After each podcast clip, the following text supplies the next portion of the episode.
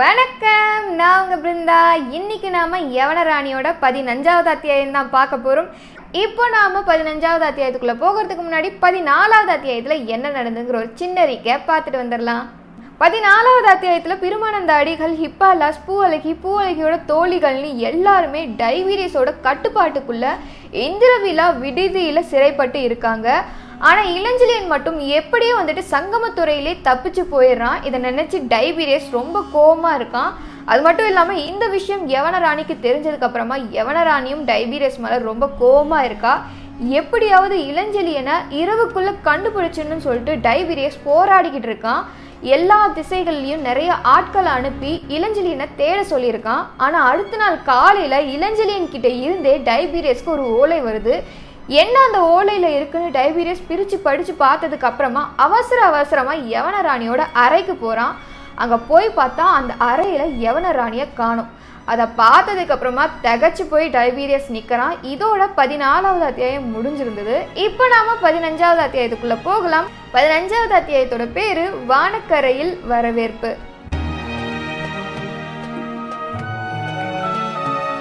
இளஞ்சலியன் கிட்ட இருந்து வந்த ஓலியை படித்த டைவீரியஸ் அவசரமாக யவனராணி அறையில் போய் பார்த்தா அந்த அறையில் யவனராணியை காணும். இதை பார்த்த டைவீரியஸ் திகச்சு போய் நிற்கிறான். அப்படி என்ன அந்த ஓலையில் இருந்ததுன்னா, டைவீரியஸ், பூவழகியை நீ சிறை எடுத்த, அதனால் யவனராணியை நான் சிறை எடுத்தேன். தமிழக மக்களுக்கு ஏற்படக்கூடிய சிறு தீங்கும் யவன மக்கள் தலையில் பெருந்தீங்காக வந்து இறங்கும், ஜாக்கிரதை. இதுதான் அந்த ஓலையில் இருந்த செய்தி. இந்த செய்தியை படித்ததுக்கு அப்புறமா தான் டைவீரியஸ் அவசரமாக யவனராணியோட அறைக்கு போய் பார்க்குறான். அந்த அறையில் யவனராணி இல்லைன்னு தெரிஞ்சதுக்கப்புறமா திகச்சு போய் நிற்கிறான். அதுக்கப்புறமா இளஞ்சலியன் கொடுத்த அந்த ஓலையை இன்னொரு முறை படித்து பார்க்குறான். ஆனால் இந்த முறை படிக்கிறப்போ அவனோட மனசில் எந்த ஒரு பயமோ பதட்டமோ இல்லை. ஆனால் ஒரு எச்சரிக்கை உணர்வு மட்டும் டைவீரியஸோட மனசில் இருந்தது. ஏன்னா இப்போ யவனராணி இளஞ்சலியன் கைவசம் இருக்கிறதுனால தமிழகத்தை கைப்பற்றணும்னு நினைக்கிற டைவீரியஸோட திட்டம் தள்ளி போக ஆரம்பிக்குது. அது மட்டும் இல்லாமல் இந்த மாளிகையில் பூவலைக்கு சிறைப்பட்டு இருக்கிறப்போ யவனராணியை எதுக்காக இளஞ்சலியன் தூக்கிட்டு போகணும்? அவன் நினச்சிருந்தா பூவலையை காப்பாற்றி கூட்டிகிட்டு போயிருக்கலாமே. அப்படி இருக்கப்போ யவனராணியை தூக்கிட்டு போனதுக்கான காரணம் இந்த நாட்டோட நன்மைக்காக தான். இளஞ்சலியன் தன்னோட சொந்த உணர்ச்சிகள் எல்லாத்தையும் தள்ளி வச்சுட்டு இந்த நாட்டோட நன்மைக்காக பூவலைக்கு பதிலாக யவனராணியை இங்கேருந்து தூக்கிட்டு போயிருக்கான். இது தெரிஞ்சதுக்கப்புறமா டைவீரியஸ் ரொம்ப எச்சரிக்கையாக ஆரம்பித்தான். ஏன்னா தன்னளவுக்கு சக்தியுள்ள சமசக்தி கொண்ட ஒரு வீரன் கூட தான் டைவீரியஸ் மோத போகிறாங்கிறத டைவீரியஸ் அப்போ தான் புரிஞ்சுக்கிறான். அது மட்டும் இல்லாமல் இளஞ்சலியன் கிட்ட ஜாக்கிரதையாக தான் இருக்கணுங்கிறதையும் டைவீரியஸ் புரிஞ்சுக்கிறான். ஆனால் இந்த மாளிகையில் இருக்க அவ்வளவு காவலையும் மீறி இந்த அறைக்குள்ளே வந்து யவனராணியை இங்கேருந்து எப்படி இளஞ்சலியனால் கூட்டிகிட்டு போக முடிஞ்சுது? இதுதான் டைவீரியஸ்க்கு ஒரு புரியாத புதிராகவே இருந்தது. இந்த புதிருக்கான விடையை தேடி அந்த அறை முழுக்க சோதனை செஞ்சு பார்க்குறான். அதுக்கப்புறமா அந்த அறையோட வெளி தாழ்வாரத்தில் வந்து எட்டி பார்க்குறான். நான் இதுக்கு முன்னாடியே சொல்லியிருந்தேன், இந்த இந்திர விழா மாளிகை வந்துட்டு காவேரி ஆற்றை ஒட்டி இருக்குன்னு. டைவீரியஸ் வெளியே எட்டி பார்க்குறப்போ அந்த மாளிகையோட மதில் சுவர் அந்த காவேரி ஆற்றோட ஓரமாக ஒட்டியே தான் இருக்குது. இதை பார்த்ததுக்கப்புறமா டைவீரியஸ்க்கு ஏதோ ஒரு விஷயம் புரியுது. புரிஞ்சதுக்கப்புறமா அந்த மாளிகையோட கோட்டை காவல் தலைவனை கூப்பிட்டு விசாரிக்க ஆரம்பிக்கிறான். இந்த கோட்டை தலைவரா, எவ்வளவு வருஷம் நீ வேலை செய்கிறீங்க? 20 வருஷமா இங்கே தான் வேலை செய்கிறேன். அதனால் என்ன தலைவரே? அதுக்கு ஒன்றும் இல்லை. இந்த 20 வருஷத்தில் உன்னோட கண்காணிப்பு இல்லாமல் யாராவது ஒருத்தரால் இந்த புகார் நகரத்தை விட்டு வெளியே போகவோ இல்லை உள்ளே வரவோ முடியுமா? ஏன்? எவ்வளோ பேர் வந்திருக்காங்க, எவ்வளோ பேர் போயிருக்காங்க. நம்ம நாடு மாதிரி இங்கே இல்லை தலைவரே. இங்கே யார் வேணாலும் வரலாம், யார் வேணாலும் போகலாம். அவங்க யாருக்கும் கண்காணிப்பு எதுவும் இல்லை. வந்துட்டு போகிறதுக்கு அனுமதி பத்திரம், இந்த நாட்டை நாடி வரவங்களை உபசரிக்க தான் மன்னர் கட்டளை, மற்றபடி உபத்திரம் செய்யறதுக்காக இல்லை.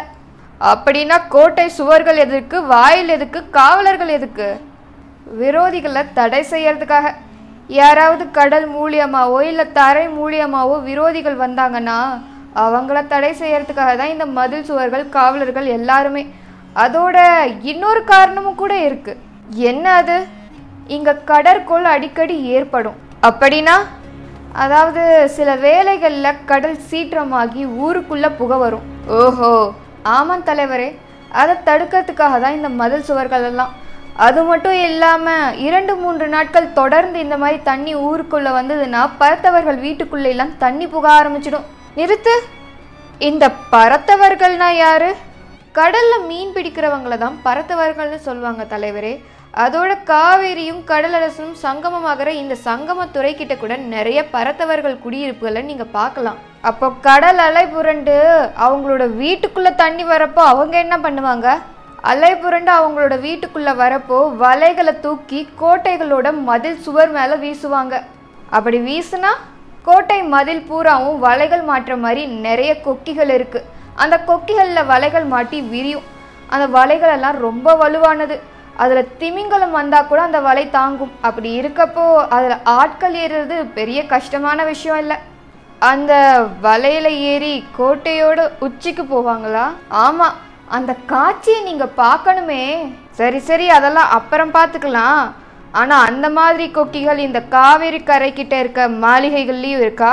ஆஹா, இருக்கே. இந்த மாளிகையில், இந்த கோட்டை மதில் சுவத்துலேயும் அது மாதிரி கொக்கிகள் இருக்குது. கோட்டை காவல் தலைவன் இந்த மாளிகையோட மதில் சுவர்லையும் அது போல கொக்கிகள் இருக்குன்னு சொன்னதுக்கு அப்புறமா டைபீரியஸோட சந்தேகம் ஊர்ஜிதமாகுது. அந்த கொக்கிகள் மூலமாக தான் ஒரு வலையை போட்டு இளஞ்செழியன் எப்படியோ யவன ராணியை இந்த அறையிலேருந்து கூட்டிகிட்டு போயிருக்கான்றத டைபீரியஸ் நல்லாவே புரிஞ்சுக்கிறான். சாதாரணமாக ஒருத்தர் அந்த வலையில் ஏறி வரதே கஷ்டமான விஷயம். ஆனால் யவன ராணியை கூட்டிக்கிட்டு அந்த வலைகளில் ஏறி இறங்கியிருக்கான்னா உண்மையிலே இளஞ்சிலியன் வல்லாதி வல்லனாதான் இருப்பான்றதை டைபீரியஸ் புரிஞ்சுக்கிறான். அதுக்கப்புறமா டைபீரியஸ் தொடர்ந்து பேச ஆரம்பிக்கிறான். சோழ மன்னன் இறந்துட்டதா செய்தி எப்போ உனக்கு கிடைச்சது? நீங்கள் இந்த ஊருக்கு வந்து சேர்ந்த இரவு ஆரம்பத்தில் இந்த தகவல் வந்தது. அரசனுக்கு அடுத்தபடியா ஆள் யாரும் இல்லையா?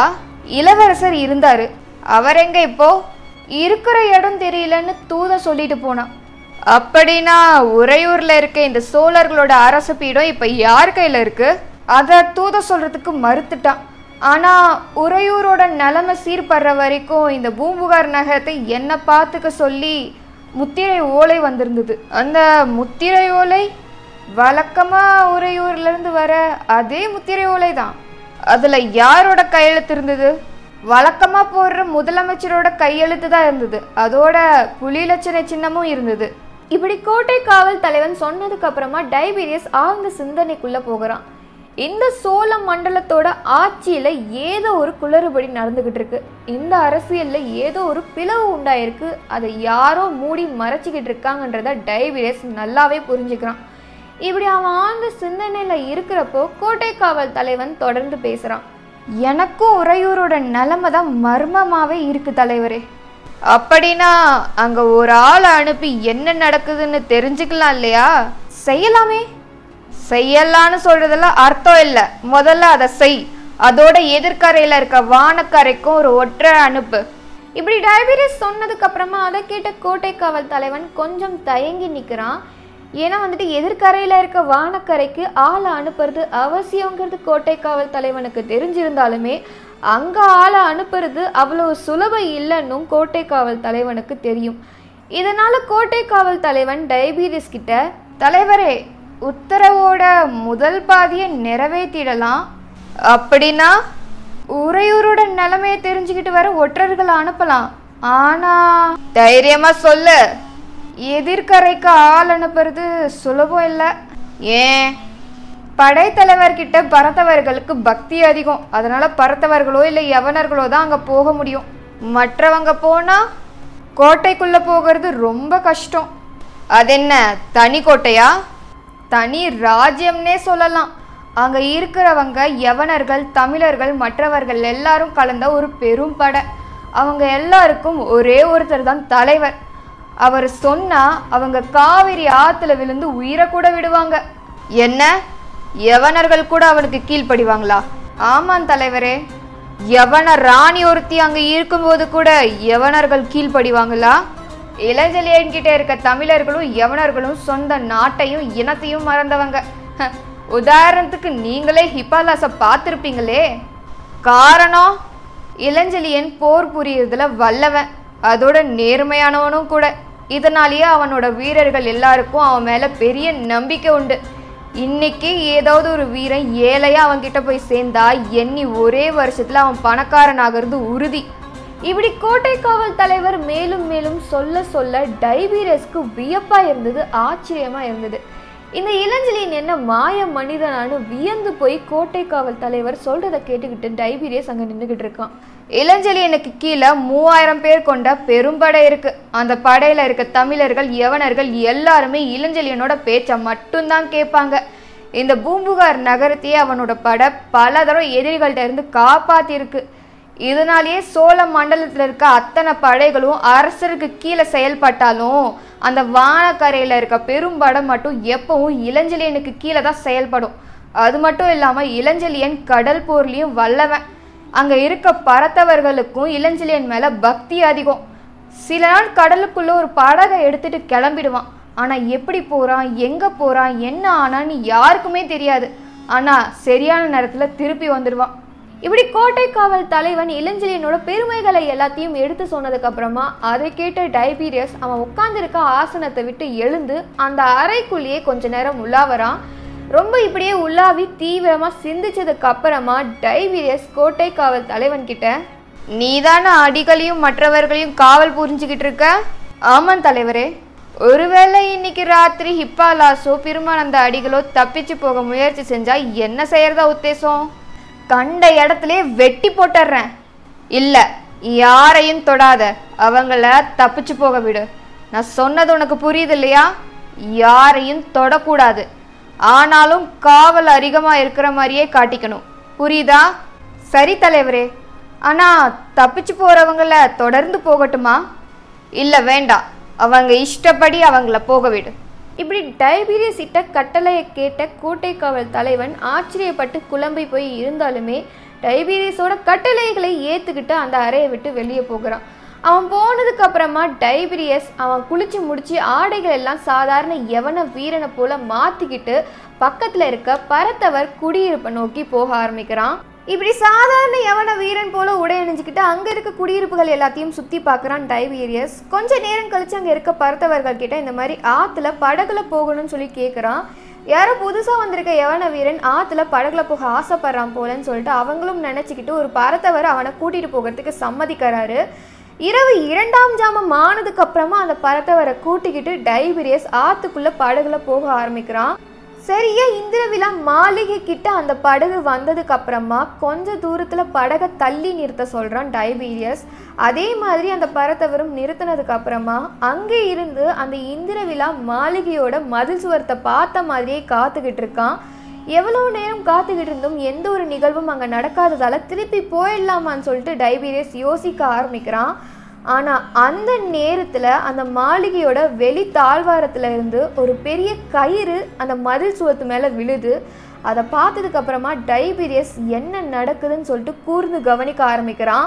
அந்த மாளிகையோட வெளி தாழ்வாரத்தில் இருந்து ஒரு கயிறு மதில் சுவத்தில் வந்து விழுந்ததுக்கப்புறமா அந்த கயிறு வழியாக ஒரு பெரிய உருவம் இறங்கி வர ஆரம்பிக்குது.